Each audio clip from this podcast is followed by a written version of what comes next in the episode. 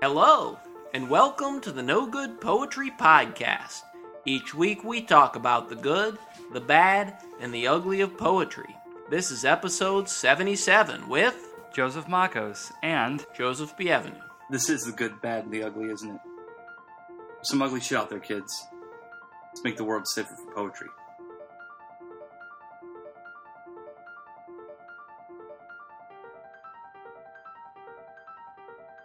So here we are. We're back uh, at the new spot. I'm OC Haley. It's, it's nice to be here. Um, and Weekday afternoon. weekday afternoon. It's been unseasonably hot.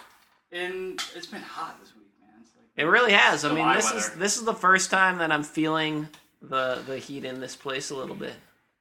But hopefully we'll get through this little heat wave here. yeah, I think it'll be all right.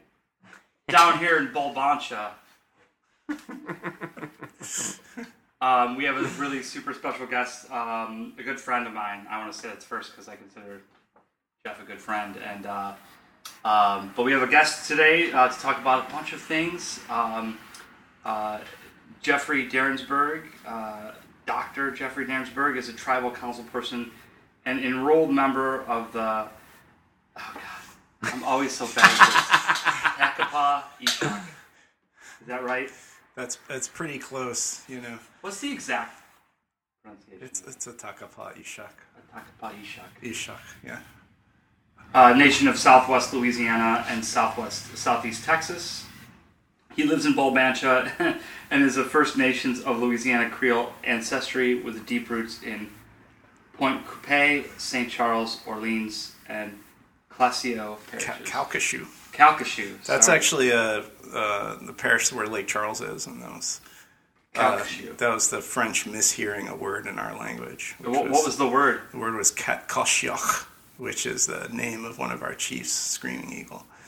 And so they named the parish for him, but the French couldn't really say Katkoshiach. Shoot, I can barely say it. So Calcasieu is a little bit, Had to Frenchify it a little bit. yeah. Man, I mean, I mean, I, I mean, since since we start on that, I mean, how? I mean, it just seems like how much of the language was just misheard and pronounced anyway.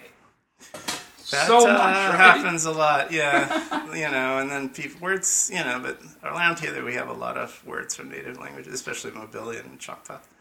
Uh, you know, in New Orleans, there's Tchoupitoulas, you know, and Chupik Indians, is that where that comes from? yeah, that's from the word uh, Shupik. And then, uh, of course, Mississippi is a native word in several languages. Uh, and then we have Bulbancha, which is the word that I guess I'm really concerned about in, in this publication. Um, Yeah, so we should say part of the impetus of getting you here today is this wonderful zine that you've come out with.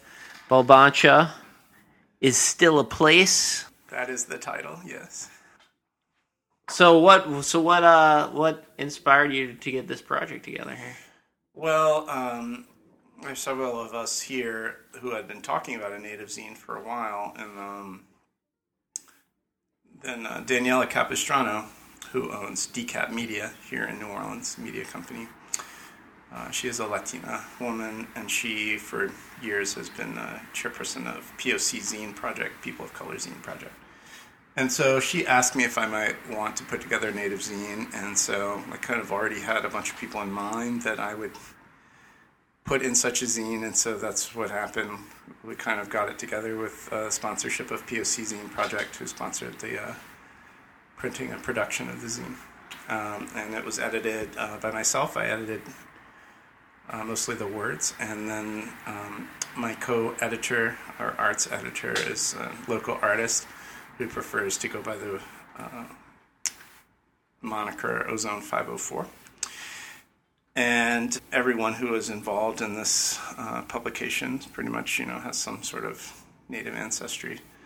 Um, except for maybe, uh, I don't know how she identifies, but our, our guest artist, Pippin Frisbie Calder, who was very gracious enough to donate some of her amazing art to the publication. Um, and the title comes from a lecture I gave at a conference that was sponsored by the New Orleans Center for the Gulf South at Tulane in March. And that conference was on interactions between French and Native people around here. And I gave a talk called uh, is Still a Place Decolonizing the history of New Orleans, and that kind of was the centerpiece article at the beginning of the zine.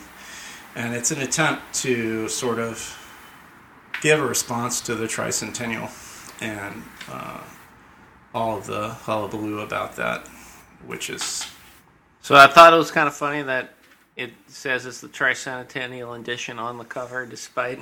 yeah, it's uh, it is the tricentennial issue, and that that's a big concern in this issue. Um, you know, like uh, it it doesn't seem like there's that much pushback about it. Now, I'm not saying there is no pushback about it, but certainly a lot of people in the city are kind of um, all gung ho about this. You know, and uh, even some native people I knew, you know, they had the King of Spain visited here this year, and native people rushed to meet with him, and I guess completely forgetting like certain very crucial events in the history of this area. Um, you know, like it, that was kind of, uh, yeah, it's not the kind of event uh, I would be interested in. Um, you know, yeah, like I don't know if they, you know, gave him a smallpox blanket or whatever, or something you know, subversive. As a they gave it back. Yeah, have some, Yeah, have I- some I- influenza, and then uh, I know there were a couple streets in the quarter that were miraculously fixed almost overnight, and it was only because it was the streets the King of Spain was driving down. yeah, it's kind of not good enough for us. but- Chartres Yeah, and all that. Yeah. They were around the cathedral. They like somehow they fixed them like overnight. Like it was literally like days, and they were completely redone. Yeah, it's like all that cleanup they did when uh, John Paul II was here. I remember that. Just need to uh, like arrange for some dignitaries to visit like Every the Backstreet Cultural Muse- Museum. Yeah, I can. I could get definitely all think of some places where I live in the Upper Ninth Ward that they can they can come visit anytime if uh, they want if it's gonna mean getting some streets fixed, yeah. So the publication it, it has you know essays and things, but also it has um, some poetry, of course. Four poems, actually no, five poems by four poets, of which I am one. And it has an interview and a couple of little notes and lots of artwork.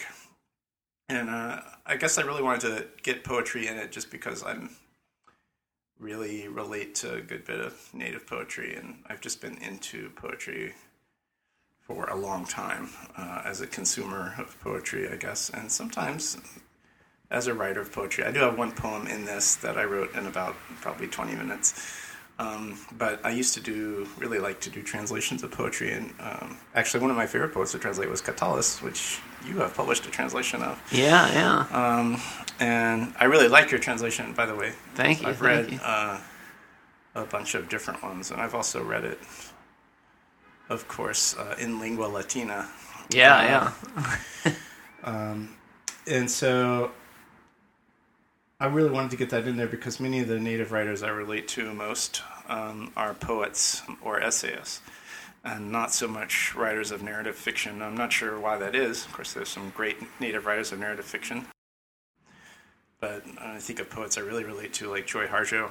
Or, Yeah, yeah. um, probably the one I read the most often is a poet from Guam, a Chamorro poet, Craig Santos Perez, who teaches in Hawaii. And uh, I really admire his book tremendously. He does have a poem in a forthcoming book about Tabasco, it, uh, which is a book that does a lot of food culture. But I remember reading um, a couple of volumes from his series he has called From, from Unincorporated from Unincorporated Territory. And I guess uh, even though it's about Guam, I really found myself thinking that you know like this is the thing I've read that most reminded me of Louisiana, um, and uh, so that was kind of interesting to me because he blends a lot of history and culture and feeling and politics into his poems. It's like uh, I feel like after I've read that, I've never been to Guam, but I feel like I've had an education on what Guam is just by reading him. Yeah, that's always the best thing. You come away from something with that, yeah. Yes. Um, I'm not sure what the comparable work of Louisiana writing is. Um, Well, that, that there might not be, that might not totally exist. I guess. yeah, maybe not. I don't know. Yeah. Um, I mean, there are some people I think who get close to it sometimes. Yeah. I mean, there's just so many facets of Louisiana. Yeah, it might be Complicated hard to place. do. I was just gonna say it's such a, it is such a complicated place, you know.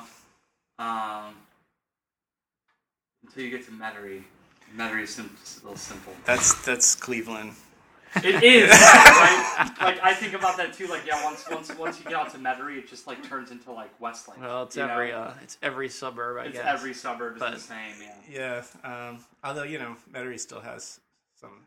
Some cultural stuff. Yeah, I mean, think Yeah, of there's actually Metairie's quite a there's great. quite a bit of good. And Bonnabel Boat Launch is pretty cool. Think of their great Italian restaurants too. you Yeah, know. they do have Boat some good. Italian restaurants for sure. Yeah. Um, but in, you know, I am really interested in Louisiana culture in a lot of aspects, and a lot of those aspects are native um, that people sometimes don't really think about, especially food culture and even music culture be heavily native here.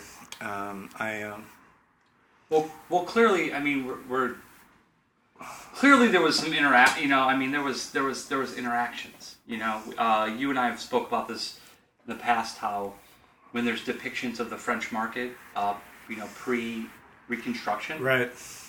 people don't really take notice about the natives in those in those images. It's, Yeah. it's, it's overlooked very often. Well, something I mentioned uh, recently in an interview I did with Anti Gravity uh, relates to looking through your archive, uh, uh, Makos, uh, because I noticed in a lot of the Times Picayune front pages from the 19th century The Indian the Indian Wars are always really prominent, you know, even more than, I mean, much more prominent than the wars. Um, you know, the U.S. is fighting overseas now are on the front page. I'm sure you know, soldiers are, you know, going places and doing things, and but it seemed like it in great detail it talked about um, the Indian Wars on the cover of the Times Picayune, and it seemed like that was a big thing in the American imagination, maybe until around World War One, people kind of forgot. I guess probably between really the late 19th century and when the American Indian movement rose in the late 60s, you know, Native people weren't really on the front page very much.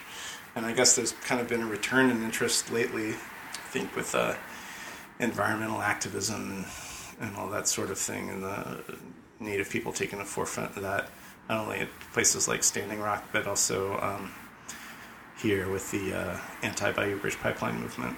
Yeah. Yeah, uh, Nate, um, that coverage for sure, Indian War stuff, uh, and and I just some other things come to mind. The the the the whole the, whole, the Hawaiian Revolution. There was a bunch of coverage of that. Yeah, when the yeah, I remember that too. Like when the U.S. is, um, you know, the colonial expansion of late 19th, early 20th century involved a lot of American interaction with indigenous peoples and Yeah. Um, interaction That's a kind of a euphemism. Um, but Young, yeah. Yeah, So, but in Just like in that, that's like the Times Picayune saying that um, Zemurray played hardball with South American dictators. yeah, in, in, their, in their coverage of the, the United Fruit legacy of the tricentennial, right? yeah, Come on, man. That's like the that's like the biggest fucking whitewash of history I've ever read in Times Picayune. In recent, in recent, Well, like I try not to read it. yeah, uh, that's baffling though. Like, why would you? They literally I- used the phrase. John Pope literally used the phrase. Zemurray even played hardball with South American dictators, like he meant that he like he actually meant like he played baseball with them. Like like people would have read that and thought that's what they meant.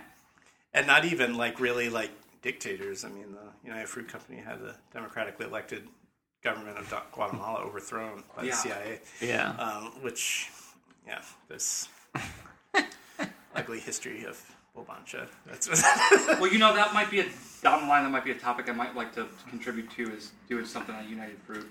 So maybe I think one thing we maybe skipped over, because we're just assuming everyone understands, but do we maybe want to explain the term Balbancha? yeah. Um, do you want me to read, or do you want me to just talk? Either way, however, whatever you think is uh, the better way of doing like, that. Two and a half pages. That would really get people to know what it is I'm talking right, cool. about. Yeah, that's Sure. good. Okay, this is the first couple pages from an essay entitled Bulbancha Still a Place Decolonizing the Tricentennial of New Orleans by myself, Jeffrey Derns. The city is abuzz with the tricentennial. Countless events have sprung up lectures, festivals, concerts, posters, art walk, flags, and shirts proclaim that this place where I write is 300 years old. The idea that 300 is a number of particular significance, marking the anniversary of Bienville landing around here, often, though not always, described using colonialist lies such as discovery and founding as if the indigenous peoples of the area never existed, as if there were no other people around in 1718 other than Europeans. Those who celebrate the tricentennial know there were people here, but choose not to focus on it very much, and when they do, they tend to leave out the negative legacy of colonialism. They often don't even know the names of the displaced nations, but they could if they looked. Importantly, they often don't know that this was already a place, a place with a name, before the first Europeans set sail for the area. Bulbancha, the place of many languages or the place of many tongues, is the original name for this area. Depending on what orthography one uses for the Choctaw language, it could also be called Balbancha with, uh, with an A after the first B. I use the orthography from Allen Wright's 1880 book, A Choctaw Lexicon. Bulbancha is much older than New Orleans. It is also closer to the heart of the matter. Before the first Europeans came here, it was a place where people from around 40 distinct native groups crisscrossed, traded, followed game and fished, moved due to rising and falling waters, and interacted with one another. It was a place of diversity, of changes, where people came and went in search of what they needed, including the Chitimacha, Houma, Chawasha, Washa, Acolapissa, Tunica Biloxi, Bayogoula, Natchez, Taensa, Takapa Ishak, and other groups as well. It was Bulbancha then. That is Bulbancha now, a complex, multi ethnic, multicultural place.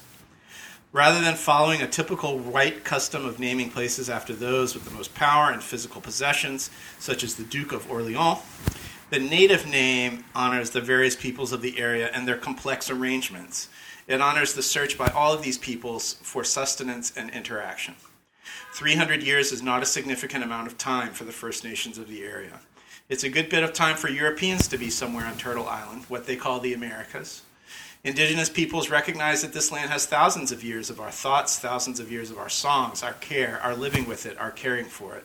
This land has thousands of years of our campfires, our nets, our pots, our blankets, our children, our drums, our love. It contains thousands of years of our bones and those of our animal cousins who have traveled this long journey with us. What can we say in response to a tricentennial greeting? I offer up something from the Attakapan language as a member of the Atakapa Ishak Nation. Naki Tosh Hokukino, which translates as Happy Big French Day. That's the greeting for New Year's Day for our people in our language. It is a recognition that some ways of marking time and events are colonial ideas and not part of how we have lived and thought about our ancestral lands and the time we have spent in them. As to whether or not I, as a Creole and Native person, think the tricentennial is worth celebrating, I must offer a decisive no. The racist legacy of colonialism that caused Bulbancha to be renamed New Orleans, the, assu- the ensuing enslavement of people of color, the discrimination, the segregation, the slow violence of denied opportunities and exploitation, a legacy that Hurricane Katrina and its aftermath proved is in no way in the past, that is not worth celebrating at all. I love this place, Bulbancha, and that native name captures the great and wonderful aspects of its nature. However, to celebrate the greed and racism of its colonial founding is simply beneath me. Uh, so that's the uh, opening uh, essay of the zine. Yeah, yeah. Um, as you can see, it's cheery and, um, everything in it is quite as dour. I always used to hate it when I was uh, younger, and you know, they, well, the native writing was just so serious. You know, like the native people on TV are so serious. You know, and they lack like the they forget about the dark humor. You know, I guess maybe like you know, Little Big Man, which I think was Oh yeah, yeah, yeah. I think that's like the first really major Hollywood movie where Native people were really positively portrayed um, and reasonably accurately portrayed. Um, you know, that captures a lot of that humor. Um, that definitely it's in you know Native writers like Sherman Alexie or you know people who just capture that dark humor, and that's something that I'm not always that dour. Like, I think it's important. I still think it's important. I still think it's a, it's, a, it's an important tone and an, an important thing to, to set. The, an important message to set the tone. Let's. Well, but it is like a funny thing, right? Because New Orleans is a place, and Louisiana in general, but New Orleans even more so, that tends to try to pride itself on its diversity in some way, or in the way that it is this big mix of all these kinds of people. But that it, but that you know, like when you when you co- when it comes to those kind of things, when it comes to this organized celebration of the city, it leaves all that behind. yeah, it becomes very, very French and Spanish, and not as much uh, concerned with, you know, for example, it's well, it's native heritage. Not only that, but also African heritage, and Yeah, you don't see much of that in this e- in the Uh, tricentennial either, do yeah, you? like well, well, we're African people. Uh, well, you know, like they don't really like to talk about that story of slavery and. You know all those swank little apartments that people occupy at the back of buildings in the French quarters that used to be slave quarters, and yeah. Even like there's even like this Dwell magazine looking monstrosity that's in my neighborhood that you know is basically like this fancy modern version of a New Orleans home, and it, they even has a fancy Dwell magazine version of the slave cabin in the back. It's like, Really? it's like wow, postmodern slavery. Like I wonder if like you know you can donate to a for-profit prison in a kiosk back there or something like that. And- Oh my god. um, so uh, I think that yeah, I'm also concerned with the uh, absence of the African legacy, but the native thing is something that I, I, I just find really conspicuous here because it's it's just so rarely discussed, even when we're talking about things that are so heavily native. Well, there, but yeah, I mean, there's at least lip service to the African legacy, but you don't even see that. Well, if we even look look at the food here, like I just can't imagine having the traditional food here without, first of all, the seafood that native people show people how to catch, but also bell peppers or tomatoes or maize slash corn, you know, cornbread Yeah. grits or red beans or pecans or any uh, number of cayenne pepper, any number of things that are filet, you know, the ground sassafras leaves, it's in gumbo. Um, any number of things that native people have contributed to the food here. Uh, pretty much, you know, if we think of like a crawfish boil, like everything in that's pretty native. I mean, those corn, um, you know, the cayenne pepper, that's those are native things. Yeah, yeah. Um, and that's not usually discussed in that way, but it should be. It should be better known. I mean, Americans enjoy a lot of native foods that they just often forget that that's a legacy of the people, original peoples here. I mean, pretty much all the foods of Thanksgiving are native foods, and uh, people forget about those sorts of things. Well, I think there's also just a complete lack of knowledge of that. I always find it like baffling. I forget. So I do this quiz every year. It's just like a trivia thing for my Latin students. And uh, one of the questions on there is which of these did uh, were not invented by the Romans? And they always get it wrong, even though it's something they should be able to figure out. The correct answer is the potato peeler, but no one ever realizes, like, yeah, no, the potato the potatoes are Yeah. from from North America. Or that like- did not Or, exist. yeah, like people who think you know Italians invented tomatoes. yeah, and- yeah. Um, I mean, you know, there's a lot of back and forth and stuff that people have traded, and part of the wonder of humanity, you know. Um, and of course, there not only did Europeans latch on to native stuff, but native people latched on to European things like horses and etc. Um, and so uh, there's, you know, there's a lot of that. I just think that's uh, sometimes not uh, sufficiently appreciated around here, like the native contribution to New Orleans. But also, I, one other thing that always irks me is the musical contribution because, um, you know, when we talk about Congo Square, I was talking Texas, the cradle of New Orleans music, but Congo Square was a native dancing ground. Even- Yeah. Even the sign says that. So we're supposed to believe that native people had a dancing ground. Then native and African people danced there together for a long time. And then this music rose out of it. And then, contrary to everything we've learned about human interaction in the past hundred thousand years, uh, there's no, there's no inter, you know, legacy. And that's true of you know a number like Zydeco music is often associated with my tribe, the Atakapa Ishak, because if you look at a map of all the traditional Zydeco producing areas, a lot of these people descent from our tribe, whether it's the original. Well, I didn't know that. Yeah. Yeah, Wow. even modern day people like Cedric Watson, who is uh, originally from Texas. But our tribal territory extends all the way into eastern Houston. And um, but if you take a map of those original Zydeco performers, they're all from somewhere in our tribal territory, either Southwest Louisiana or Southeast Texas, and a lot of them are members of our tribe, and um, some of them know. And there's even some. A lot of people think our tribe contributed to Zydeco.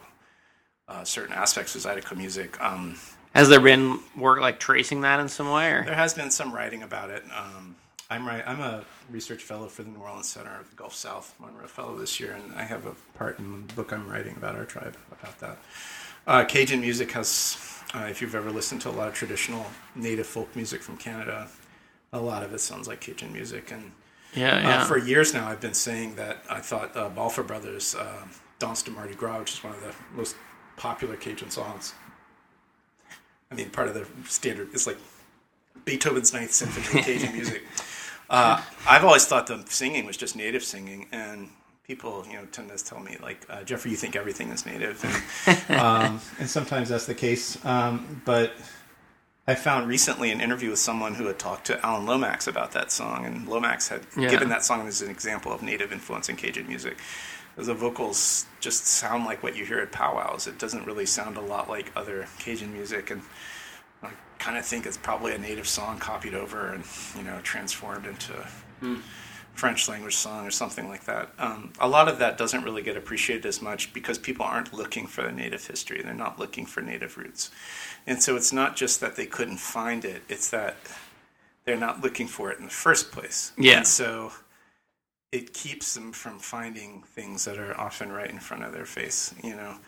Um, and I think that that's something that uh, maybe the zine project is about, is saying, you know, this is still Bulbancha. It still has that native influence, and it still has all of that. Um, uh, and then there's also poetry in the zine. I don't know if you wanted me to read some poetry. Oh yeah. Well, yeah, we do need to we do need to get the All right, poetry poetry, eventually. All right. you know? Um, so I have a poem in here, but it's not very good. So I'm going to start with. Um, I'm going to start with a poem.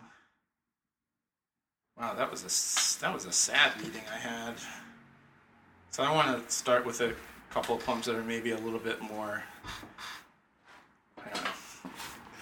I just love her poetry. So my distant cousin Rain Prudhomme Cranford teaches native literature at uh, University of Calgary in Canada, um, and How's she doing up there? I remember when she was just heading up there. yeah, she is doing great, um, and Awesome. she um, is really an amazing poet. She is one of two people in this zine who have won uh, WordCraft Circle of Native Writers Award, which is kind of like the Native Pulitzers. One was Carolyn Dunn, who won it for one of her books of poetry, and uh, Rain also won it for her for the first poetry book award. Um, and she submitted some poems for this. Uh, Rain is um, uh, of Louisiana descent, did not grow up here. She's of Louisiana Creole and Native descent and speaks um, Chata. And I'd like to read uh, a couple of her poems, or at least one. This one is called Palms Open Face, and I'm reading this poem. It's not by me, but I'm reading it with her permission. In this space, I offer you broken threads, still frayed and raw from trauma of sever. I give you palms open faced, remnants of this rooted place. Salt water slipping through fingers, river mud caked into lifeline, a leftover muscadine skin, and four loquat seeds. When earth begins to shake so loud I can no longer hear echoes of shell shaking stomp dancers, and leader calls and southern wind ebb and flow and grass blades cease vibrating delta blue rhythmic moans against soles of my feet. When waters they rise, oil slick, you will find me in Spring Bayou, tying cursing knots in cottonmouths. uh, I really like this uh, poem, especially this last line, tying cursing knots in cottonmouths. Um, that end is great. a lot of native dancing regalia from this area has snake imagery. The snakes were seen as protectors of our people, and yeah, and uh, I think of this poem a lot because of a dream Rain helped me interpret last year. Uh, I guess dreams are poetry, aren't they? Like It can they're twilight, they're twilight phenomena, like Freud would say, They give you a window into something. This is a psychoanalysis podcast. Yeah, I don't know. I don't, I don't know if we want. I don't know if we want to be, bring Freud into it, but it's certainly like, yeah. Well, right. I hope we're like accessing. All Um, right, we gotta stop talking while we get the crinkling of the snacks. Sorry, is that gonna, is that- Yeah, it, There's of nothing. course Wait, it wait. picks What up. snacks are you, are you eating? Is it Sour potato? jacks.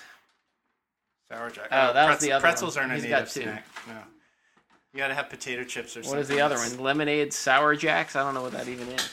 Oh yeah, I don't know what those are either. Probably. Okay, those aren't also native not appropriate native. snacks. So- I'm sorry, I'm not. we can have buffalo burgers and fried. Oh man, where's my buffalo fry bread? That's what I want. Um, so, um, uh, do you want me to tell you about this dream? Oh yeah, yeah. No, when we started talking about the dream, All and right, then we got so, sidetracked. uh, so I had a dream like last year where I was in a peyote ceremony. I was in the teepee and it was dark, and I knew I'd taken the peyote, and so the it was dark in there, and it was like a lot of smoke, and I was thirsty, and it was muddy, and I could hear everyone singing. I could kind of see their shadows, but there was no fire in the middle. Um, and so usually the fire's on a little altar that's maybe a few inches off the ground and the rest of the teepee. And so I start crawling forward to the altar, and it just gets like muddier and muddier. And and then I realize I'm crawling through grass, and I'm on an island in the Atchafalaya Basin. And it's dark, and I emerge from the grass, and I just kind of collapse, like in breathlessness and thirst, and just fall down on the ground. And the ground is covered in snakes, and they cover over me and make a blanket. And I woke up. It was pretty amazing. Like, um, but then Rain was like, you know, like um, the snakes; those are like protectors. Like it's you, like being protected. Um, so I think about this a lot with this poem. The end, you know, when waters they rise, oil slick, you will find me in spring bayou, tying cursing knots in cottonmouths, you know, like the snakes as protectors in troubled times. Yeah. Did it did they feel like protectors to you in the dream? I didn't know what they were doing, but I wasn't afraid of them. I'm not generally Yeah, afraid yeah. of snakes, but like it was just kind of um, it was an unusual. It was an unusual dream, I guess. It was an unusual, stereotypical native dream. that kind of dream I'm supposed to have, and not dreams about you know, you know, this guitar I want to buy or something. You know, like, um, so uh, okay, that's one poem by Rain. I, I could read another one of Rain's poems, but yeah, I'm going to read a poem by Andrew Jolivet. So, uh, Andrew Jolivet is a member of my tribe. He is Atakapa Ishak, and he is professor of Native American Studies at San Francisco State University. And uh, one of those people who, um, like, when I'm interested in something, I'll read a Wikipedia article about it, and uh, Andrew will write a book about it, and that's the kind of person he is. Um, and Andrew's scholarship involves a lot of mixed ethnicity people and um, especially two spirit people, which is a broad native term for people we might think of as, you know, gay, lesbian, bisexual. Um, and I didn't even know he wrote poetry. And then he submitted, I wanted him to submit something. He submitted this poem. So I'm going to read a poem by Andrew Jolivet called Ruptures. Ripped from Earth's red skin, pinched, pulled, stretched out against time, ruptures create soul wounds. Wounds of a thousand nations, of dissolved centers, softening like wet cotton. All the scars slowly stain, slowly soak in. Ghosts haunt us as we sleep, as we wake. No place for memory to hide, no place for memory to resolve, to resist. We are haunted, we are broken bone and ash. We are ancient mounds desecrated. We are contaminated water underneath ceremonial rock. We are two spirit. We are between. Two spirit dissolved, two spirit names. Winkte, Nadlichi, Ihamana, changing ones. Here in the cracks of, wor- of earth, we emerge out of the wombs of dead mothers. Haunting spirits we become. Colonial haunting attaches and affixes itself to our children. Gone in the sun of a thousand dancers, our spirit traumas remain. Invasion syndrome re triggers every trauma, every moment of settler violence. And yet, here in this new morning light, beneath Spanish moss and eucalyptus, among smells of venison, salmon, and coin, we begin a new fire so our people can eat, so our people can dance. Dance a dance only our grandmother's feet recognize. We begin again, we sing again, we gather again. In ceremony, we wipe every frozen tear. In ceremony, we restitch every ruptured body, every ancestor memory. In ceremony, we return to our knowledge systems. We unmask our truths in multicolored blankets and shawls, exchanging skin, blood, and what's most radical about love, our vulnerability to become reborn. Here in our return, we reach out and whisper to the sacred. We hear you, we remember, we remain. We are ruptured no more, we are dissolved no longer.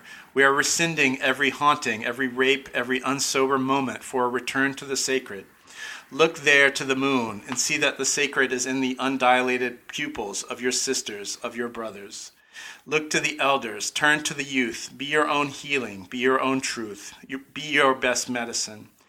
There in the return, may all sacrifices be remembered. May all hauntings be dismembered. May all ruptures dissipate into springs and creeks along the land. Where Indian blood, yes, Indian blood, means finally we are free. Free to exist, free to remember. Finally, we are free. And that is Ruptures by Andrew Jolivet. Um, um, Andrew's just, yeah, he's a pretty amazing person. Uh, we do cover the you know two spirit aspects of our culture. Um, so you have an interview in there too. We do with yeah. um, with a local high school student who is two spirit um, and gender non-binary, what people sometimes call trans, uh, named Winter Whitehat, and Winter is Lakota. She is a direct descendant of Hollow Horn Bear, one of the Lakota generals, so to speak, in the Indian Wars.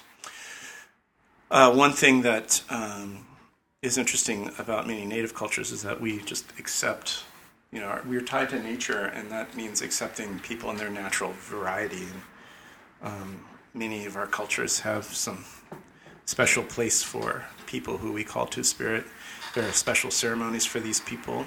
Um, I know that the first time a European observed uh, what we would call same-sex marriage. It was Cabeza de Vaca, the Spanish Catholic, oh yeah, yeah, observing members of my own tribe uh, when he was shipwrecked with us in Galveston Bay, um, and that's perfectly natural to us. Um, people often forget that. Uh, I remember when you know there was uh, all the legal issues with same-sex marriage around here a few years ago.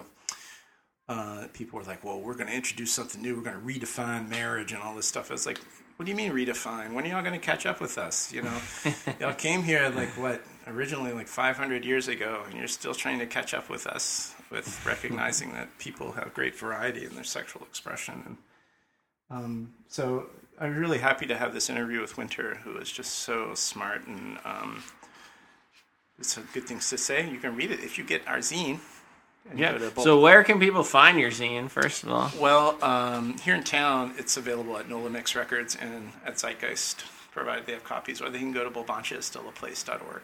Oh, um, I was just. Sorry. I was going to say that you know my introduced my introduction to, to native languages was through powwow music. Yeah. And uh, I learned I learned a lot about the native culture through that through that lens um, as a young man, starting to go into powwows as early as fourteen yeah. And um, I, I uh, we, you know, we took these classes about singing and things, and it was really interesting learning about vocables and, yeah. and, and, how the, how the, you know, the, the, the, the, the sounds used in, in powwow songs. You know, there, there's some are telling stories. They're very poetic. You know, some are telling stories of the hunt. Yeah. Some are telling long form stories, and some are just sounds. Some don't even aren't even in language a they're lot just, of they're, yeah, they're imi- linguistic tones. but also like sometimes imitations of bird song. Imi- Uh, okay. But, but then, yeah, some of it is just untranslatable. Yeah. But you know, you know, we still see that in Louisiana music, like hey na na, you know. No, Yeah, like, yeah. that's yeah, that's, what I was, was- that's what I was gonna say. It's like there is there is an interesting thing that comes through. So like if we say it comes through Cajun music, because it does come that that aspect Yeah. of those singing sounds comes through Cajun music, but it also is in more so than other mid-century songs. It comes through Louisiana pop songs. There's lots of like interesting Yeah. things like that that come through you know the the the music that just comes through in these like you know like you said like ways that ways that people um use just sounds or singing noises that don't really mean anything you know Well, to take what you're saying and maybe get us back to poetry too, though. But so, I mean, we talk a lot about that connection between music and poetry. Any anyway, is that is that part of the native poetic tradition too? The connection to the music, or Yeah, I think um, songs play an important role, uh, and then you know sometimes people record song lyrics without necessarily keeping up the music. Um, Yeah. I mean, I, when I think of like early anthropologists, you know, recording native songs that collected, where are not really quite sure maybe what the music was behind them. The song didn't persist, you know. Um, but they record the songs. I guess that's similar in the Bible. You know, there's the Book of Songs, Yeah, which yeah. are all you know songs. But I guess that music probably who knows what it was actually like. Um, yeah, I don't want to. Well, I, you know, a bunch of Bible pe- Bible scholars are going to jump down my throat. You know, but um, the uh, yeah, that's. Uh, I think that maybe the part of that native poetic tradition has to do with the connection to songs and the connection to uh, powwow songs, and or not just powwow songs, but just songs for any kind of ceremony. Uh, our ceremonies tend to be, you know, pretty musical, and um, where the music is an integral part of the ceremony, and that's something that's easy to carry with you. I think, you know, um, songs are not just for entertainment; they're Yeah. also instruction, and uh, but they also express a lot of like the hardest things. Um, which leads me, if you want, to another poem. So this poem is by uh, Dr. Carolyn Dunn. Carolyn is an artist in residence this year at University of Central Oklahoma. She is a sometime winner of the WordCraft Circle of Native Writers Award. Um, she is also a board member of the Oklahoma Indigenous Theater Company. She's a playwright, poet, and a person who probably writes every type of thing and uh, seems to do all of that much better than I do. Um, so I was really happy that she agreed to be in this publication, and she submitted this poem. It's called To the Mothers of the Disappeared.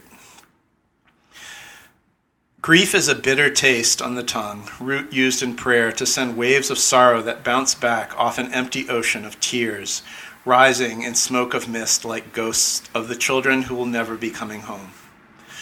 When we look at the stars, maps to the world where we will find one another, littered bones that are strewn across the sky of night ascent, and the bridge between dawn and dusk, the shadow of the leaving ripples across the ocean as the ship that sailed with our dreams away from home and never seen again. The froth trail from a ship of grief sluicing through the calm waters within the safety of the Bay of Smoke. The water divides, then soothes, rippling back to the place we cry your name. The ocean bears our tears, bears our grief, the stone in the place our hearts once lived. And you, that red, beating, and shiny thing, sails across our tears to follow you to the trail, to the trial of stars that will someday lead you home, that place where we will all be reborn. And that's from Carolyn Dunn. Uh, that's to the mother. Um, that's poem is to the mothers of the disappeared. And Carolyn also has Louisiana ancestry. Um, her indigenous identity is mixed Cherokee, uh, Muskogee Creek, Seminole, and Choctaw. Uh, Freedman on her father's side, and Tunica, Choctaw, Biloxi, and French Creole on her mother's side. Uh, she does have like a connection to Louisiana, and uh, I'm definitely looking forward to getting whatever her next book might be. Um, I like to. I'm very fortunate that people who are very well established writers agreed to submit to this scene.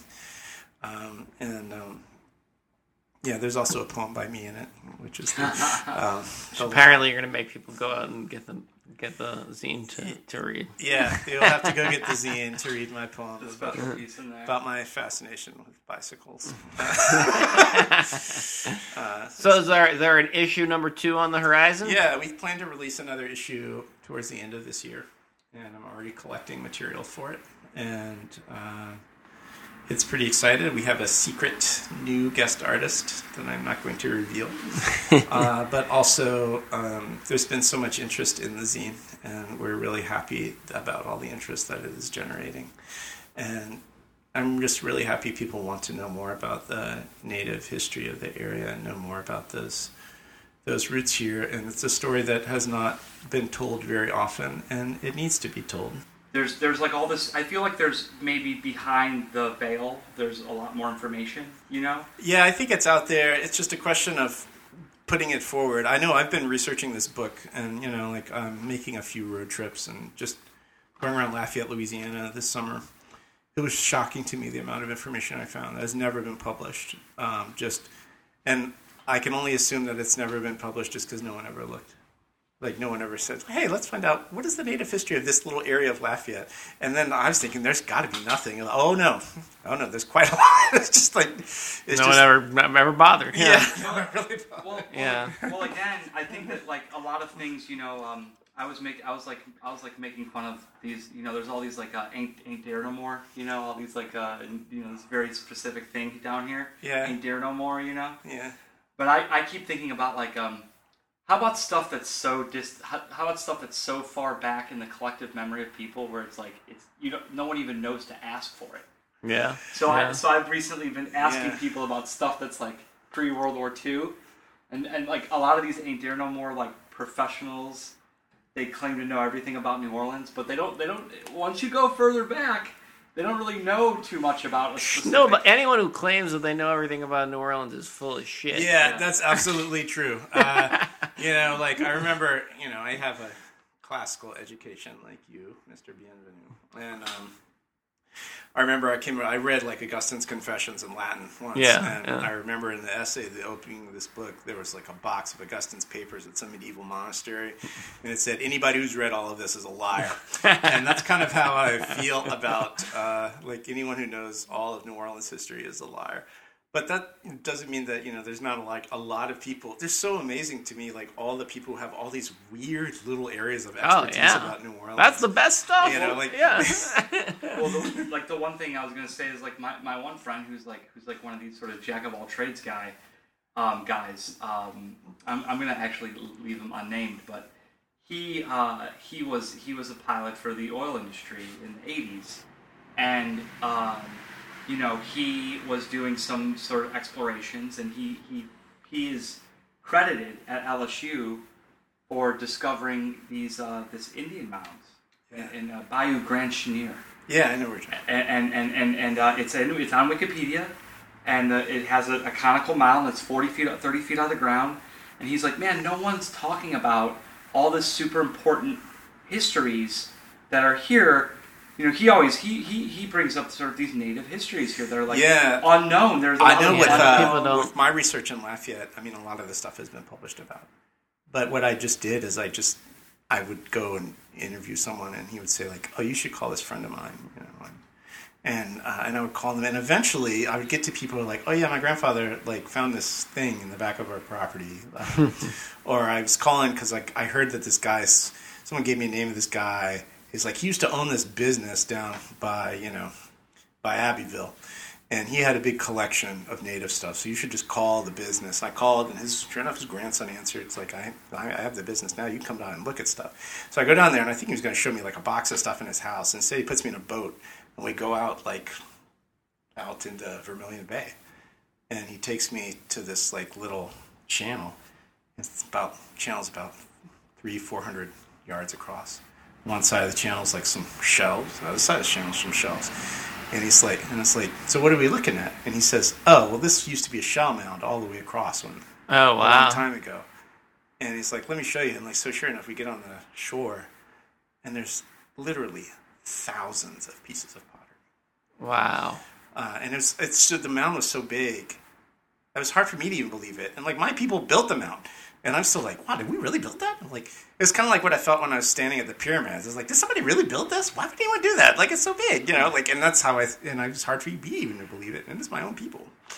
Um, there's a lot of that where there's people who just know, but part of the task, I guess, of the local historian or any historian, and I'm not really a historian, I'm just somebody who's trying to write a book about a tribal nation, um, is gathering all of these pieces of information. And it, this is a really interesting city for that because there's so many people There's who so have all much. these yeah. weird little, you know, yeah, it's just it's amazing like the stuff you can uncover if you start looking around. Uh, Yeah, I mean, because there's city- all the there's there's the like no one thinks of, you know, I, I mean I consider myself sort of like a material culturalist. You know, like looking at material culture as part of a, a historic, you know, my understanding of history, my lens. And there is an entire material culture of, na- of, of native history too. You know, like Yeah. this pottery, that's the material. And a lot of it fairly, from on an academic level, fairly unexplored. So if you're looking for something to research, Yeah, but most of my research you, is more, Yeah. you know, I, I have more contemporary people. Like I, I'm interested in the ancestors, but I'm also more interested in how people view the ancestors now, and I'm Uh-huh. much more interested in Native people now, and you know, the kind of who's left now, like what we're doing now, and who's identifying us, you know, or which what people are members of tribal nations and how those cultures being lived right now is just as important to me because we change over time. Cultures Yeah, change. yeah. I mean, like people who lived in medieval Paris and people who live in Paris now are Parisians. They're both Parisians, you know. And there's probably there's similarities and there's differences, and uh, you know, and that's kind of a lot what I think about. I guess. Yeah. Well, thank you so much for joining Thank us you for today. That having was me. great. Yeah, no, Uh, absolute and- worthy, worthy project, and we look forward to tracking it um, as as it develops over time. Um, such a such a great and worthy uh, zine project. Um, pick up a copy if you if you can find it at uh, Zeitgeist, and you said um, Also at Nola Mix Records on magazine. Nola Mix Records as well. And do the public libraries have it? Uh, they will get it. They will get it. Uh, but we also, you can email us uh, bulbancha still a place.org, go to our website, or find us on Facebook, B U L B A N C H A. And we'll put a link to that for sure. thank you. I would appreciate that. it. Yeah, absolutely. Um, so, yeah, uh, thank you for having me on. I'm glad I could share some of the good poetry. I know it's no good poetry, but it's, it's the good Well, it's a poetry. double meaning because it's for New Orleans. Too. Oh, see that that went right past me because it didn't say Bulbancha good poetry. We're gonna have to change the name. I don't know how to do that. Boo good poetry. yeah. Both. I think that was the oldest native. I also my tribal language is Nunush, which just means big village. And then a guy I know, John Barbary, who's a zine contributor, who is a member of the Tunica Biloxi Nation. He said their name in their language it means white people town for New Orleans, which I think Becoming more accurate every day. I'm glad you didn't call it New, new Bulbancha. New Bulbancha. Yeah, I'm gonna I'm gonna establish a city in France called New Bulbancha. that would be perfect.